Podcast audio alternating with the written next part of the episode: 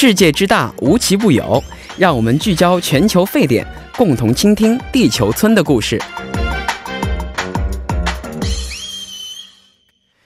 好的，那么接下来让我们共同走入今天的聚焦全球沸点，听刘晨老师呢带给我们一起分解一下这个一周的全球时讯，共同探索地球村的故事。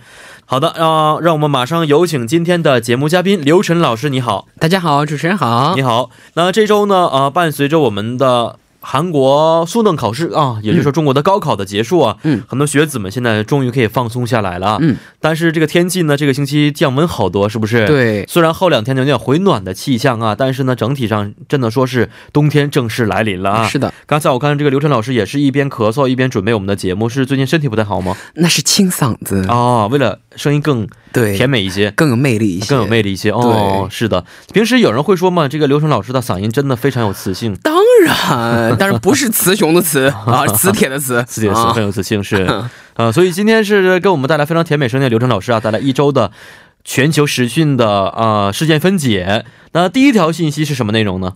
那么第一条信息呢，让我们把眼光放在一个国家叫做玻利维亚。那么玻利维亚的总统莫拉莱斯呢，他宣布辞职。哦，这么一条消息啊。是。首先我要考一下我们的刘晨老师啊，您知道这个玻利维亚是哪个州的？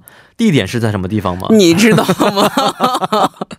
如果连这个都不知道，我怎么来给大家来做广播呢？哦，它什么地方的？是南美洲吗？南美洲。对。因为我对这个国家不是很了解，真的是。其实南美的国家确实我们接触的比较少，可能一说到足球，可能会想到比如说什么巴西哈等等。那么玻利维亚呢，其实也是一个呃旅游业其实还挺发达的一个国家，据我所知哈。是这样。那么咱紧赶紧来看一下玻利维亚总统辞职这条信息。嗯。那么根据新华社啊这个十一月十日的这个报道称呢，这个呃总统玻利维亚因总统选举中出现了违规的行为，那玻利维亚总统莫拉莱斯呢迫于各方的压力，于十日宣布辞职。那么他表示称，称我不希望啊国内也就是玻利维亚国内发生对抗。那据称辞职呢是为了维护玻利维亚的和平，恢复社会的稳定。他称不会离开玻利维亚，将继续与玻利维亚人民一起为自由而战斗。那随后呢，玻利维亚的副总统加西亚也随之宣布辞职。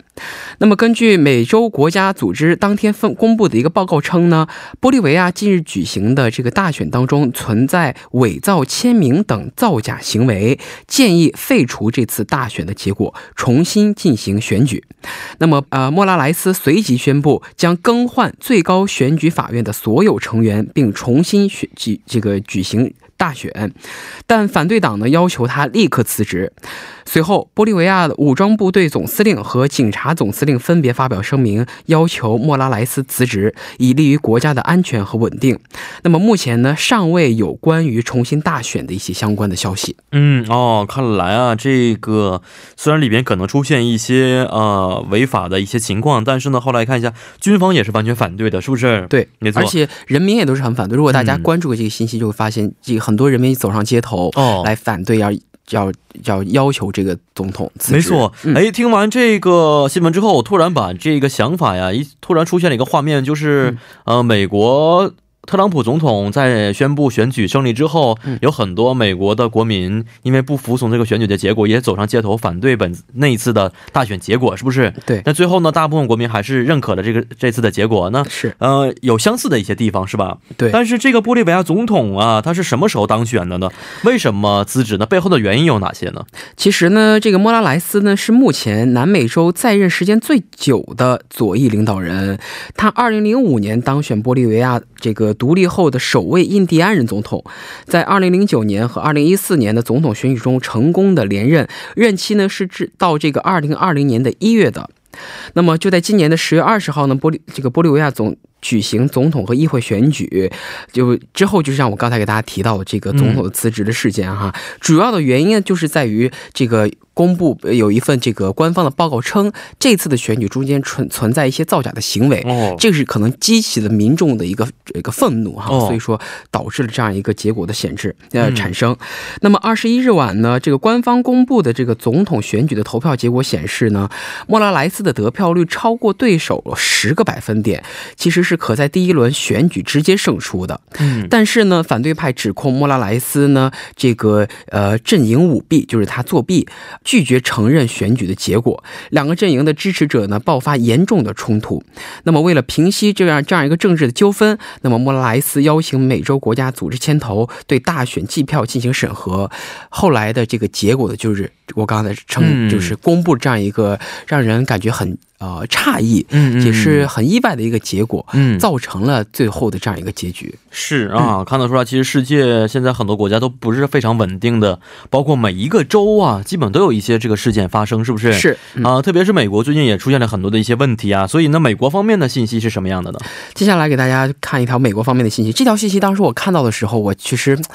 心情是有一些紧张的。哦，这这个消息的名字叫做七三七 MAX 飞机，波音预计在二零二零年一月复飞。哦，那相当于一个半月之后呗。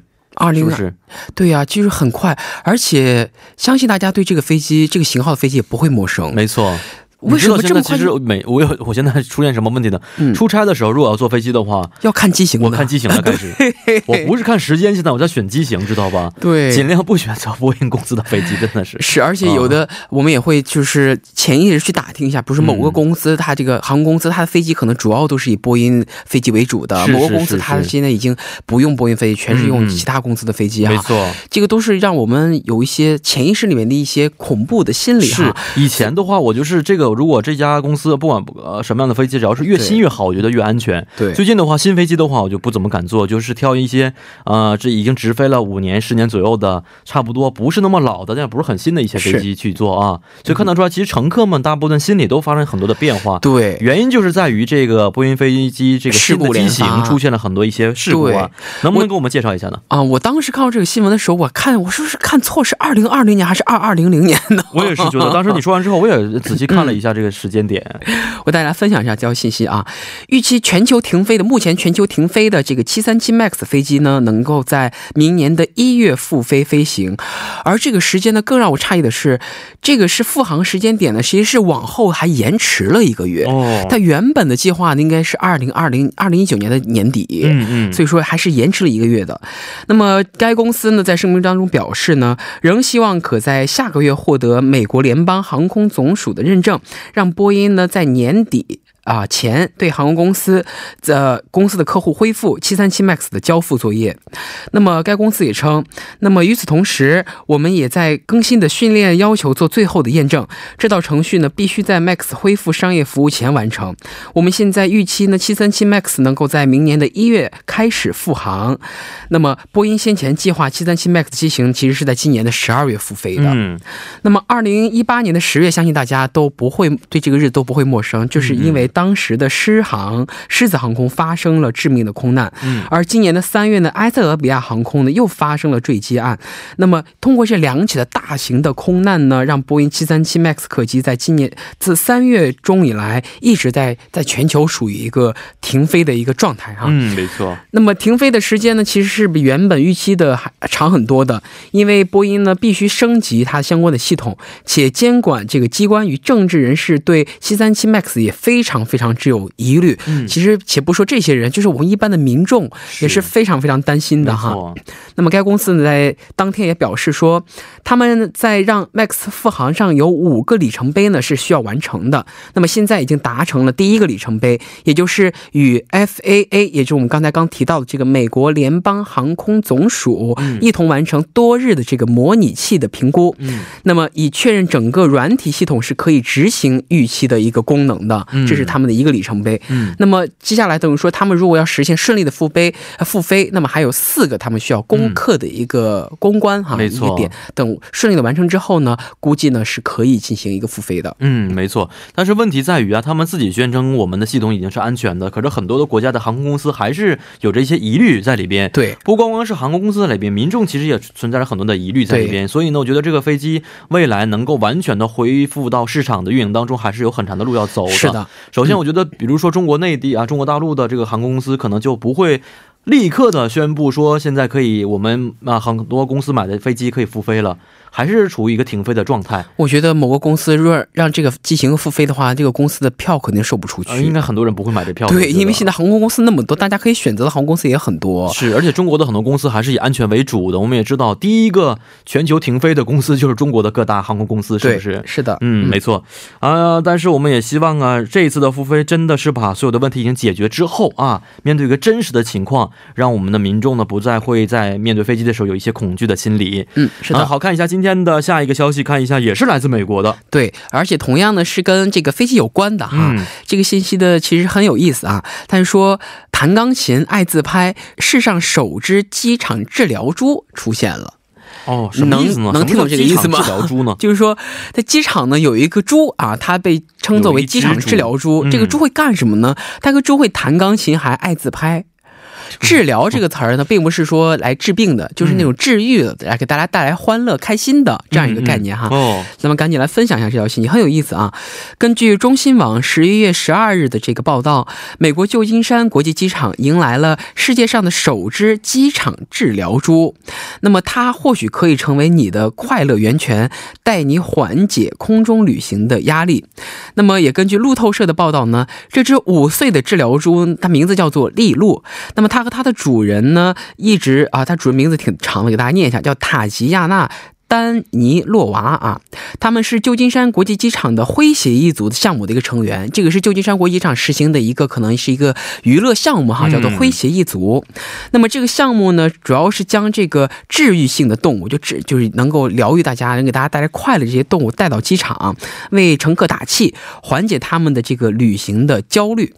那么，在据报道称呢，在机场，利路呢总是头戴飞行帽，这个飞行员的帽子，然后脚趾还涂上这个鲜红色的这个指甲油，轻松快乐的哈，穿过机场安检处的这个金属探测器，快步的走向登机口。那么，他还有时不时还会提起这个他的我们叫什么蹄子，嗯，叫脚脚哈，给大家跟那个来来往往的这个机场的客人打个招呼啊，而且还特别擅长摆出一个自拍的姿势，或者呢，他还用他的玩具，他的玩具是一个钢琴啊。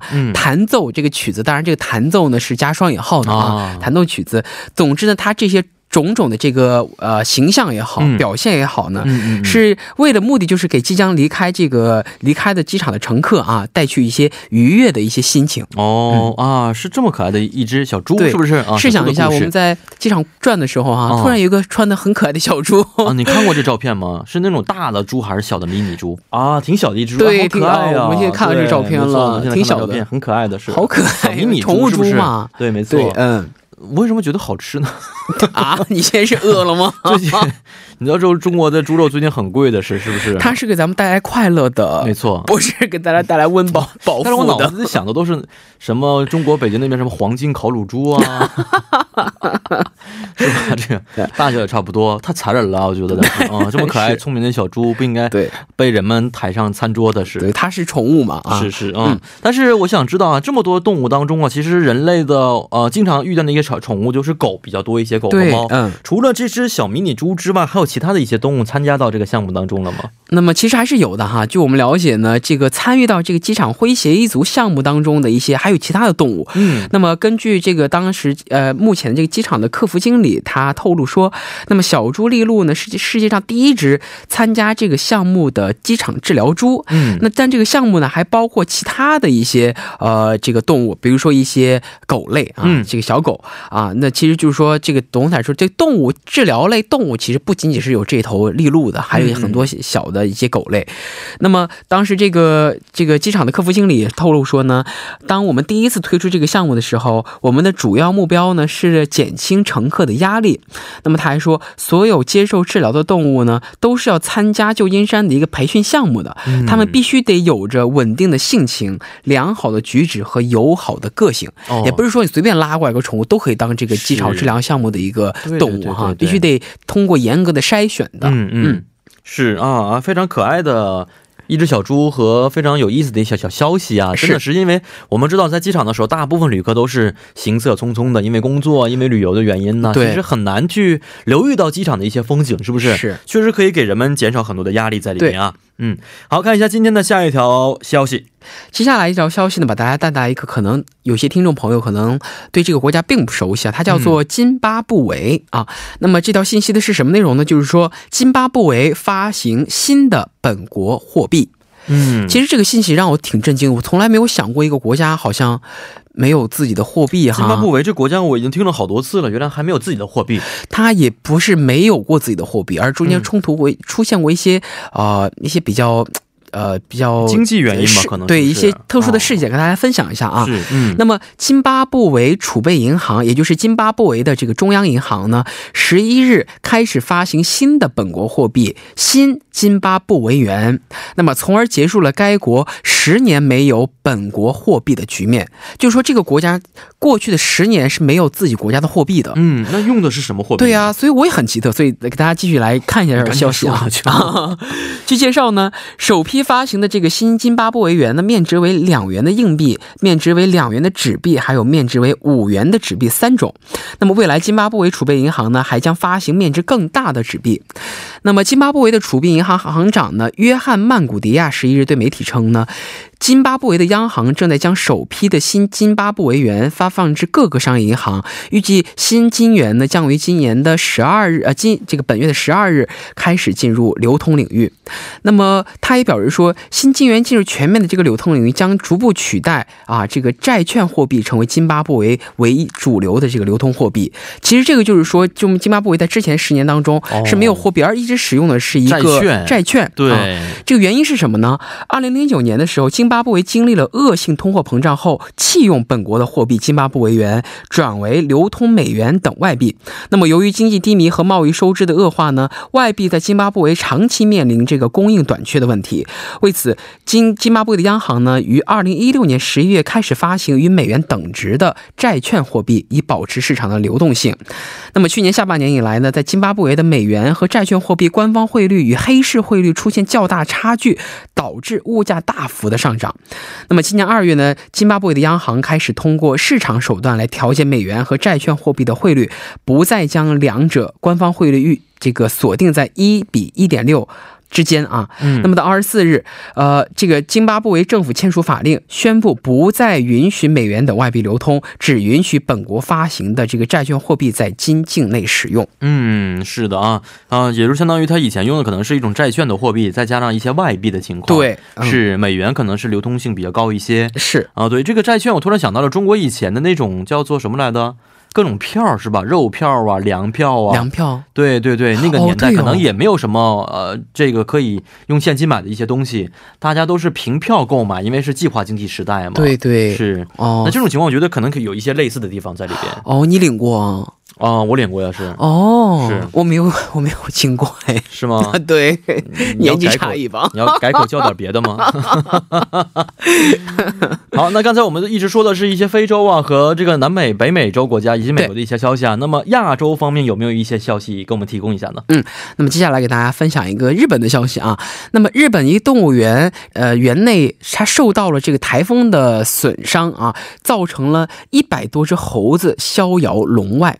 嗯，就说这个动物，这个台风把这个动物园给那个炸了啊，就是那个围墙给它吹坏了，然后一把猴子就逃出来了哈。嗯嗯。那么根据中新网十一月十二日的这个报道称呢，受九月直击千叶县的十五号台风法西的影响，位于该县附近市的这个高档山自然动物园栅栏受损，约一百只日本猕猴呈野放状态啊，就是他们就跑了。嗯。即使经过了两个月呢，修复这个栅栏的工作以及捕捉这些逃走猴子之。是呢，目前还是一个未知数。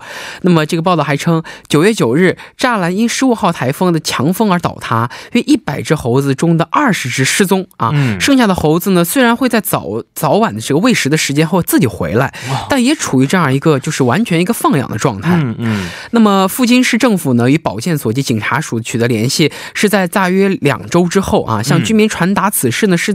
大约在一个月之后，嗯，而且附近的一个一位六十多岁的女性居民表示呢，考虑到对于农作物的危害，觉得这个出现这个猴子就是逃出了成野野生状态这个状态，绝对是非常非常担心的啊。而且当地市政府的负责人表示说，那个表示加急灾害对应啊，这个把这个等于说这个灾害的这个危险系数给它提高了。嗯，那么市政府虽然在讨呃这个虽在讨论如何来设置这个铁栅栏，但因预算不足而无法确定开工的准确时间。嗯，那么截止到十一月九日的上午呢，仍然有猴子于动物园内倒塌的铁皮上跳来跳去，自由。出入于损坏的这个铁丝网缝之间，哦，就是他们目前还是没有被全被招揽回来。听起来挺可爱的一件事情，说实话，但是确实猴子它太调皮了，对，而且还很聪明，是不是？不好抓吧？不好抓也，而且它确实对农作物啊，包括有一些呃，听说还有一些人身攻击的一些情况会出现，确实对，可能会造成一些社会者安全隐患。且不说。怎么样？就比如说我在那儿住，突然某一天晚上我出去，可能上厕所什么，一开门门口站了一个猴子，可能会是因为 吓我一跳。峨眉山这边的漫山都是猴子嘛，大家都知道是吧？听说去玩的话，千万不要背一些包啊，带一些水、饼干什么，他都会抢你的包，然后打开你的拉链去看里边那些东西。对对，他们都是很聪明的，很聪明，跟人差不多，我觉得。对，你在韩国有时候就会出现，比如说你开个窗户，突然看到外面站着一只猫，嗯，这个还其实我觉得已经不会吓到我们了。但如果是个猴子，而且猴子你知道吗？他如果讨厌你的话，他会拿石头扔你。啊啊！真的，他被猴子砸过，一群猴子。那倒没有，我朋友被打过。因为它不像猫，就是四肢着地嘛，它两个手是可以抬起来的。我觉得他们已经进入石器时代了，应该是，是不是？再过就是猴猴就可以打手机，对，就 智人了，已经是啊。好，看一下今天呢最后一条消息是关于中国国内的消息啊，是什么样的？其实相信大家在刚刚过去不久这个双十一啊，也有可能肯定很多朋友购买了很多东西啊。嗯。那么这条信呢，就是说呢，这个根据今年的这个中国电子商务巨头阿某公司哈，他们的统计，今年双十一呢，在其网络平台一共卖出了三百八十三亿美元，那么约合。两千六百八十四亿人民币的东西哦，超出了去年的三百零八亿美元，就是去年是两千一百三十五亿美元呃人民币的这样一个销售金额，让美国的黑色星期五销售额再一次看起来像是自家院里摆小摊儿卖旧货的超市，就完全是一个大超市和一个门口摆小摊儿的这么一个程度，是不是？对，这个数字确实非常惊人，而且今年呢，相信大家也看到当年当时这个直播了哈，当时这个。平台的一直在实时的更新这样一个销售金额的数字，确实是非常非常惊人。想跟大家分享的其实是这个新闻里面的两张图片啊。第一张图片呢，给大家用语言描述一下，就是说这个堆积如山的快递公司。我从来，因相信大家以前也也可能也在网上看过一些照片，但是这个张照片的这个堆积如山，大家可。简直就是它就是山，就是大家可以想象一下，什么叫山？它就是个山，没错，全是快递的箱子，是是是。而且我刚刚大家说，就是今年双十一的凌晨，当时就是这个公司在实时的这个更新这样的销售金额哈，当时突破三百亿的时候，其实大家他们有一个时间，它仅仅花了五分零二十五秒，没错。就是和去年差了多少呢？大约是总的销售金额，总的销售金额，去年它一共销售金额是两千一百三十五亿人民币，今年是两千六。六百八十四亿人民币，嗯，五相差大概算一下得五百五百亿人民币左右的一个五百五十亿人民币，相当于增加了百分之二十，是不是？百分之二十左右？哦这么一个增长的程度，百分之啊，等一下算一算啊，百分之反正增加了挺多的，增加很多，是是没错，确实不知道大家购买的，反正我是很遗憾没有买到。嗯，因为现在其实很多人都已经开始理性消费了，觉得平时其实货物已经是非常的充足了，可以选择的东西也很多，打折的情况也非常多，不一定非要等到这一天再去集中去购买，是不是？其实我没有买，是因为我收不到啊。啊，也是这样。对，好的，好，今天是十分的感谢刘晨的参与啊，咱们下一周再见，再见，嗯，再见。那接下来为您带来的是《辣妈虎爸座谈会》。